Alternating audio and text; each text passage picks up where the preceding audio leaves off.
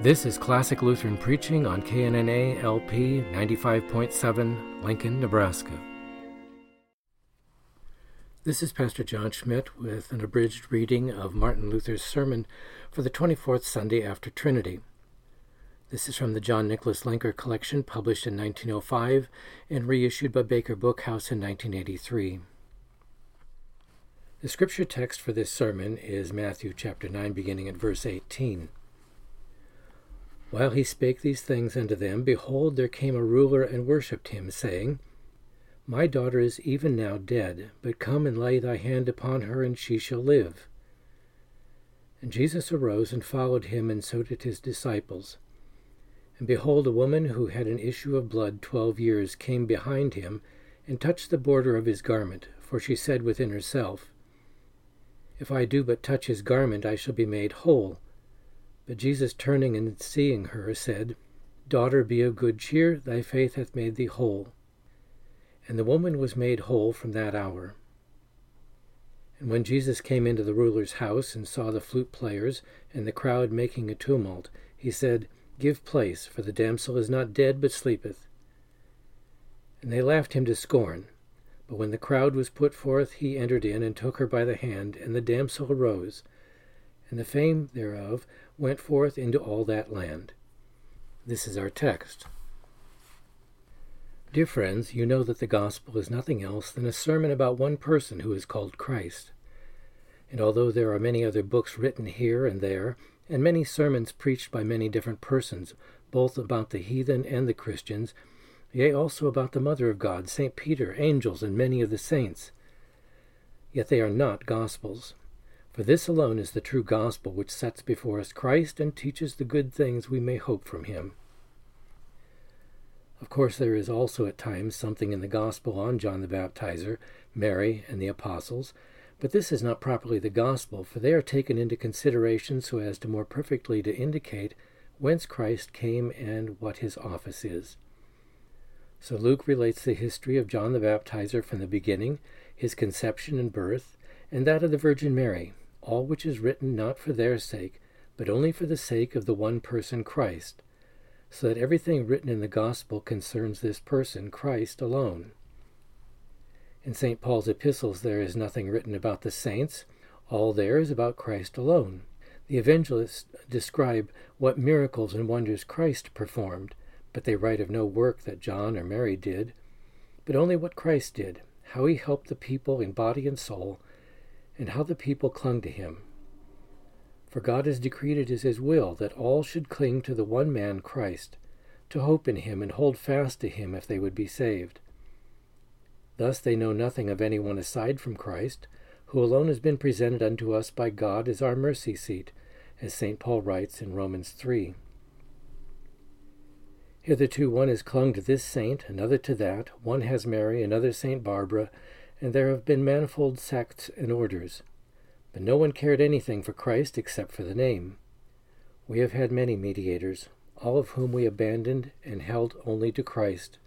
Therefore, St. Paul says in Romans 1 that the gospel was promised by God through the prophets concerning his Son.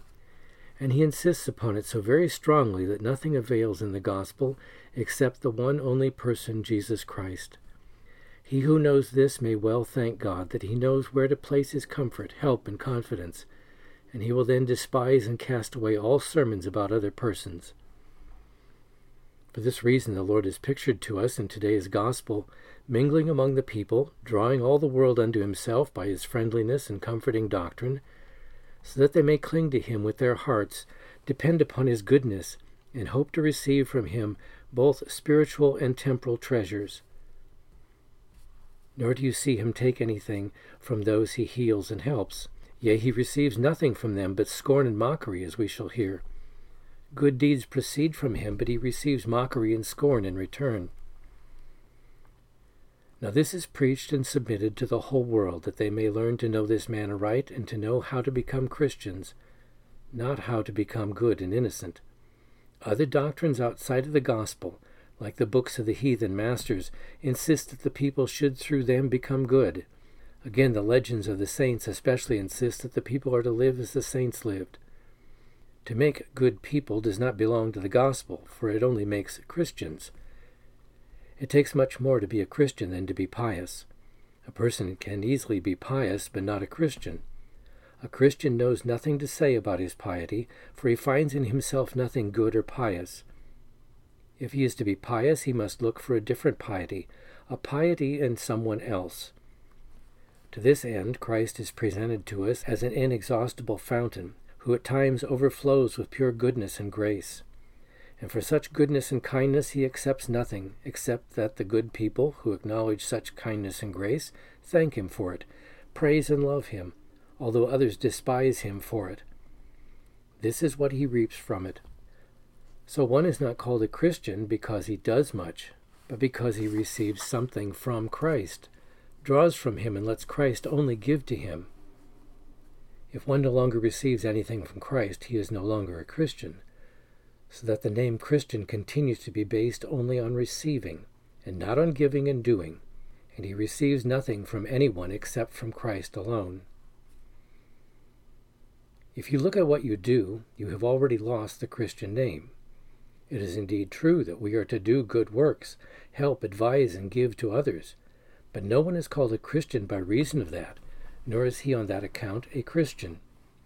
Therefore, if you wish to consider the word in its true meaning, you must identify a Christian by the fact that he only receives something from Christ, and has Christ within him. For this is what the word properly means. Just as a person is called white because of his white color, black because of his dark color, large because of his size, so also one is called a Christian because of Christ, who dwells in him and from whom he receives his blessings. So if one is called a Christian because of Christ, he is certainly then not a Christian because of his works. From this it also follows that no one is called a Christian by reason of his good works. If this be true, as it undoubtedly is, then it must follow that our orders and sects do not belong under the Christian name, and they do not develop Christians. Therefore, they are deceivers who preach or teach in the church and occupy themselves with commandments, works, and statutes that accomplish nothing. Although they pretend to be Christians, nevertheless they still, under this name, attempt to burden and torment us with their commands and works. By reason of my works, I may well be called one who fasts, one who prays, or a pilgrim, but not a Christian. If you were to weave all your works together and add to them all the works of others, you would still not have Christ, and from these things you could not be called a Christian. Christ is something different and higher than law and the commandments of God. He is the Son of God, who is ready alone to give and not to receive. If I am so wise as to take what he offers, I have him, and if I have him, I am then justly called a Christian. Thus you have the distinction as to what a Christian is and what Christ is. Now, this gospel teaches us that Christ is the greatest and highest person, renowned in all the world, not in order to terrify the people, but to pour out all earthly and heavenly gifts, so that all men may depend upon and trust in him, and continually receive from him alone what they need. If sin terrifies my conscience and preachers of the law come and want to help me with their works, they will accomplish nothing. Christ alone can help here and no one else. Yea, the others only make it worse, even if they were Peter or Paul or even Mary, the Mother of God herself. Christ alone can do this, being ordained of God to the end that he should send forth the good news, in which is proclaimed how my sins are to be forgiven gratuitously, without any work or merit on my part, only and simply out of pure grace through faith in this Christ. If now I accept what is preached, I have a comfort that my sins are forgiven me before God and before the world. If I at heart hold fast to this, then I am a Christian, and for this I thank God through Christ, who at all times gives me his Holy Spirit and grace, that sin may not harm me either here or at the day of judgment. If I fear death and do not like to die, I find in this Christ a comfort and medicine, so that I care nothing for death. If terrified at the anger of God, I have here a mediator. Many a one runs into the desert or puts on garments of coarse hair, and thinks he will force God not to be angry with him, but it will amount to nothing. Whoever has not this Christ, on him the wrath of God remains forever, for so it is decreed, John chapter 3. Therefore, whoever would have a joyful conscience that does not fear sin, death, hell, nor the wrath of God, dare not reject this mediator, Christ. For he is the fountain that overflows with grace, that gives temporal and eternal life.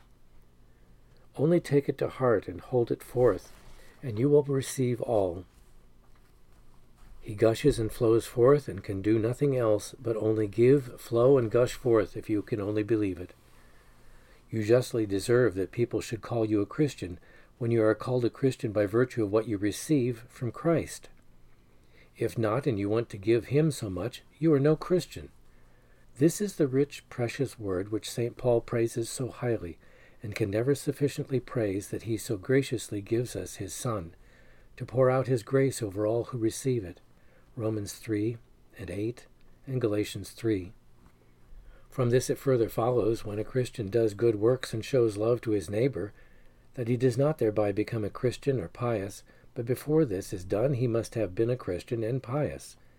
He indeed does good works, but his good works do not make him a Christian. The tree brings or yields good fruit, but the fruit does not make the tree good. So also here no one becomes a Christian through his works, but through Christ. From this you understand what kind of people Christians are and what their kingdom is, namely that they are a multitude that cling to Christ and have one Spirit and the same gifts with him. And through this all Christians are equal, and no one has any more of Christ than another. St. Peter is more than the thief on the cross. Mary, the Mother of God, is no more than the sinner, Mary Magdalene. In external acts and works, of course, there is a difference among them, for the Virgin Mary had a greater work to do than Mary Magdalene, St. Peter a greater work than the thief on the cross. This is the case when we reckon according to works, but by virtue of our works we are not Christians. The Virgin Mary is not a Christian on account of her great work that she bore in her body Christ, such a costly and inexpressible treasure, as Christ himself said to the woman in Luke 11, who cried aloud among the people to the Lord, Blessed is the body that bore thee and the breast which thou hast sucked. Jesus said, Yes, blessed are they, said he, who hear the word of God and keep it. Here you see he exalts believers above his mother, for Christians are called Christians because they believe in Christ. Virgin and Mother are two beautiful names, but they are nothing in comparison to the name of believers or Christians. Again, St. Paul is so proud that in his epistle to the Galatians, chapter 2, he gives the office of the great and high apostles a reputation which amounts to little before God, except as it brings a blessing and is of service to others. Therefore, we are all alike through faith in Christ. Although St. Peter has a stronger faith than I, it is still the same faith in Christ. For the Father offers his Son Christ to the promiscuous crowd, and whoever receives him gets the whole Christ, whether in weakness or in strength, it makes no difference. The woman in this gospel who had been sick for a long time lays hold of Christ as well as Mary the Virgin, his mother, did. Therefore, Christians have the same spirit. One is as high born as another. St. Peter must call me his brother, and I can also call him my brother. Yea, Christ receives us unto himself and holds us as his brothers, as after his resurrection he said to Mary Magdalene, Go unto my brethren and tell them, I ascend unto my Father and to your Father, to my God and to your God, as he says in John 20. And St. Paul calls Christ the firstborn among many brethren, Romans 8. Of this he speaks very beautifully in his first epistle to the Corinthians, chapter 8, where he speaks of weak brethren thus but take heed lest by any means this liberty of yours become a stumbling block to the weak. For if a man see thee who hast knowledge sitting at meat in an idol's temple, will not his conscience, if he is weak, be emboldened to eat things sacrificed to idols? For through thy knowledge he that is weak perisheth, the brother for whose sake Christ died. And thus, sinning against the brethren and wounding their conscience when it is weak, ye sin against Christ. The summary of this entire gospel is that we learn to know Christ aright, and not only that we have the mere name, but know that we have all things from Him. If we are Christians, we have all things, and God is our Father, and we are lords of all things in heaven and on earth. This no work of ours can bring to pass, be it as great and costly as it may. Now you see how far they are from the Christian name, who live under the dominion of the Pope, The gospel preaches nothing but the one person, Christ. Not even Mary, much less the Pope or any work, be it as costly as it can. It must offer Christ alone and no one else, whom God the Father has sent among us. Only that we should draw all from him and wait for his grace and goodness. For here you see Christ preaches the gospel to the people. Now, preaching is no insignificant work, for here he does us a great service, and that he becomes our teacher and instructs us how we may come to the knowledge of himself. This is a part of his great grace and kindness. While he is here on earth, he does not cease to teach, so that we may receive him as our Savior and Redeemer. Afterwards, he follows us with his good works, which he manifests everywhere to everyone as he needs. You find no one in the gospel who ever asked anything of the Lord whose help was denied and not given. As many as came to him, blind, deaf, lame, palsied, and dropsical, he received and helped all as they desired, and healed them from all diseases, as Luke 6 says. And all the multitude sought to touch him, for power came forth from him and healed them all. Thus he does also to this woman. The woman hears him preach and perceives he is a good, indulgent man, who appears friendly toward all the world.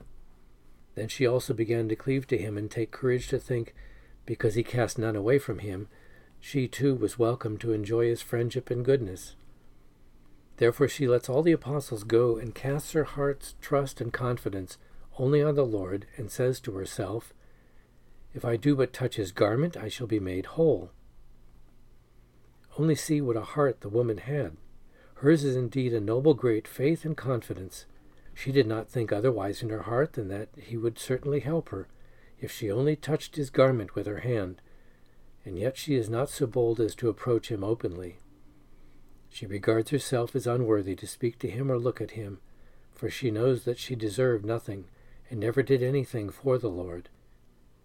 Therefore she so plans as to approach him from behind, falls down at his feet and merely touches the hem of his garment. There is nothing but mere awkwardness and unworthiness here. Who had merited that the Lord should permit the gospel to be preached to these people? There is no preparation, no work, yet the poor woman is there and hopes to obtain great things from the Lord, that he would release her from her sickness. She had had an issue of blood for about twelve successive years, how could she earn anything under such circumstances, or how could she, because of her disease, be worthy of anything?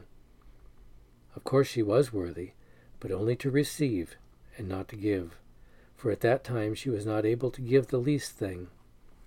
And this is the true preparation for the grace and goodness of Christ, that I feel my need of it.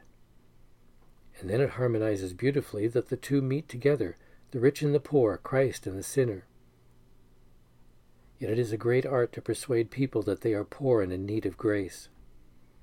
It is a difficult matter, nor does the devil permit it to be done, but always diverts the people to their own good works, that they may under no circumstances receive the idea that they stand in need of the grace and mercy of Christ. The text says the wretched woman had the issue of blood for twelve years, and to cure it had spent all her living upon physicians and the more she spent for this purpose, the worse she became. Luke and Mark both especially refer to this and show thereby that the more the law and works are preached, the worse it becomes among us. And we receive nothing from it but one harm and injury after another. The conscience can never be quieted by our good works. When one sin is expelled from the conscience, another soon enters. Yea, the medicine and the work often make us sin, where otherwise there is none, until we come to Christ as this woman here, who had been sick so long and would never have received help had she never come to Christ, from whom she received her health without any work whatever. She gives him nothing, and only receives from him and allows him to give. As the gospel is represented in this woman, so it is also represented to us in the daughter of the ruler. This sinner of the synagogue, whom Mark calls Jairus, had a strong faith and confidence in the Lord that he would raise his deceased daughter to life. For had he not had such a disposition of heart toward him, he would not have come to him and requested a thing of him that was by nature impossible. Therefore in this he shows his faith. Now, when the Lord observed the faith in him, he could not but do his will, and immediately arose and went with him. During his journey, the history of this woman takes place, who had been sick for twelve years, as we have heard. And when Jesus came into the ruler's house and saw the flute players and the crowd making a tumult, who were there in compliance with the law of Moses, and blew with horns and trumpets, as in our country the bells are rung, to call the people together, he commanded the people and the flute players to give place, and said, The damsel is not dead, but sleepeth. And they laughed him to scorn. This means, when the preaching of the word goes forth thus, that Christ is the man who helps, and our works will not do it. Then the world cannot avoid it. It must laugh and scorn and be offended, as it says in 1 Corinthians 1. For it is not acceptable to the world that Christ should help us, as the people do here, who said without doubt, Alas, this is a grand master or a doctor. What shall he help? For he does not know what it is to sleep or to enter the grave. In the world, the gospel must have the reputation of being a foolish sermon, despised and scorned. For the devil cannot hear that this preaching is honored in the world, for it brings no advantage to his kingdom. This he feels, of course, and hence he attacks it with all cunning so that he may hinder it and cause it to be worthless among his own followers, whose hearts he has entirely blinded and possessed, that the light of the gospel may not shine for them, as St. Paul says in 2 Corinthians 4. For it is impossible that the preaching of Christ should not produce some fruit. It will not be preached in vain, Isaiah 55. Although there be but few who receive it, it matters not. As Satan feels it is a loss to him, and that the preaching of the word is directed against his kingdom, he has no rest. He persecutes, despises, and attacks it on all sides, as he is at present raging in storms in all the world. For the preaching of Christ overthrows everything pleasing to the devil and the world, and what the world regards as the most holy and costly. For the world paints for itself a God who accepts our good works and is pleased with the Mass vigils, foundations, rosaries, caps, pates, hempen ropes, and what more may be the work of fools with which the Pope is employed. Now, when one comes and brings the gospel and preaches against this nonsense of the Pope, and he is obliged to do and says, It is nothing, it is a deception, it is opposed to Christ and the Scriptures, he must suffer himself to be called a heretic and a worthless fellow, a perverter of the people, and then they quite grandly assert, do you want to rule the whole world? Do you think you are the wisest? Our forebears also were not fools. Many holy, pious people have done these works and preached to them. Should you first come to destroy all? This must not be. Then the raging and storming time begins with persecution and death, and the devil will claim he is right. Let it all go as it may. This is enough on today's gospel for the present. Mark well that you learn from the Gospels that all things are to be found in the one person who is called Christ. And remember, too, that a Christian receives his name alone from Christ. I do not say this in vain, for I know that it costs to keep it, in temptation and in the battle of life. Let us call upon God for grace that we may take this in earnest and grasp it with our hearts. Amen. This has been a presentation of classical Lutheran preaching from the sermons of Martin Luther the John Nicholas Lenker collection of 1905, and reprinted by Baker Bookhouse in 1983.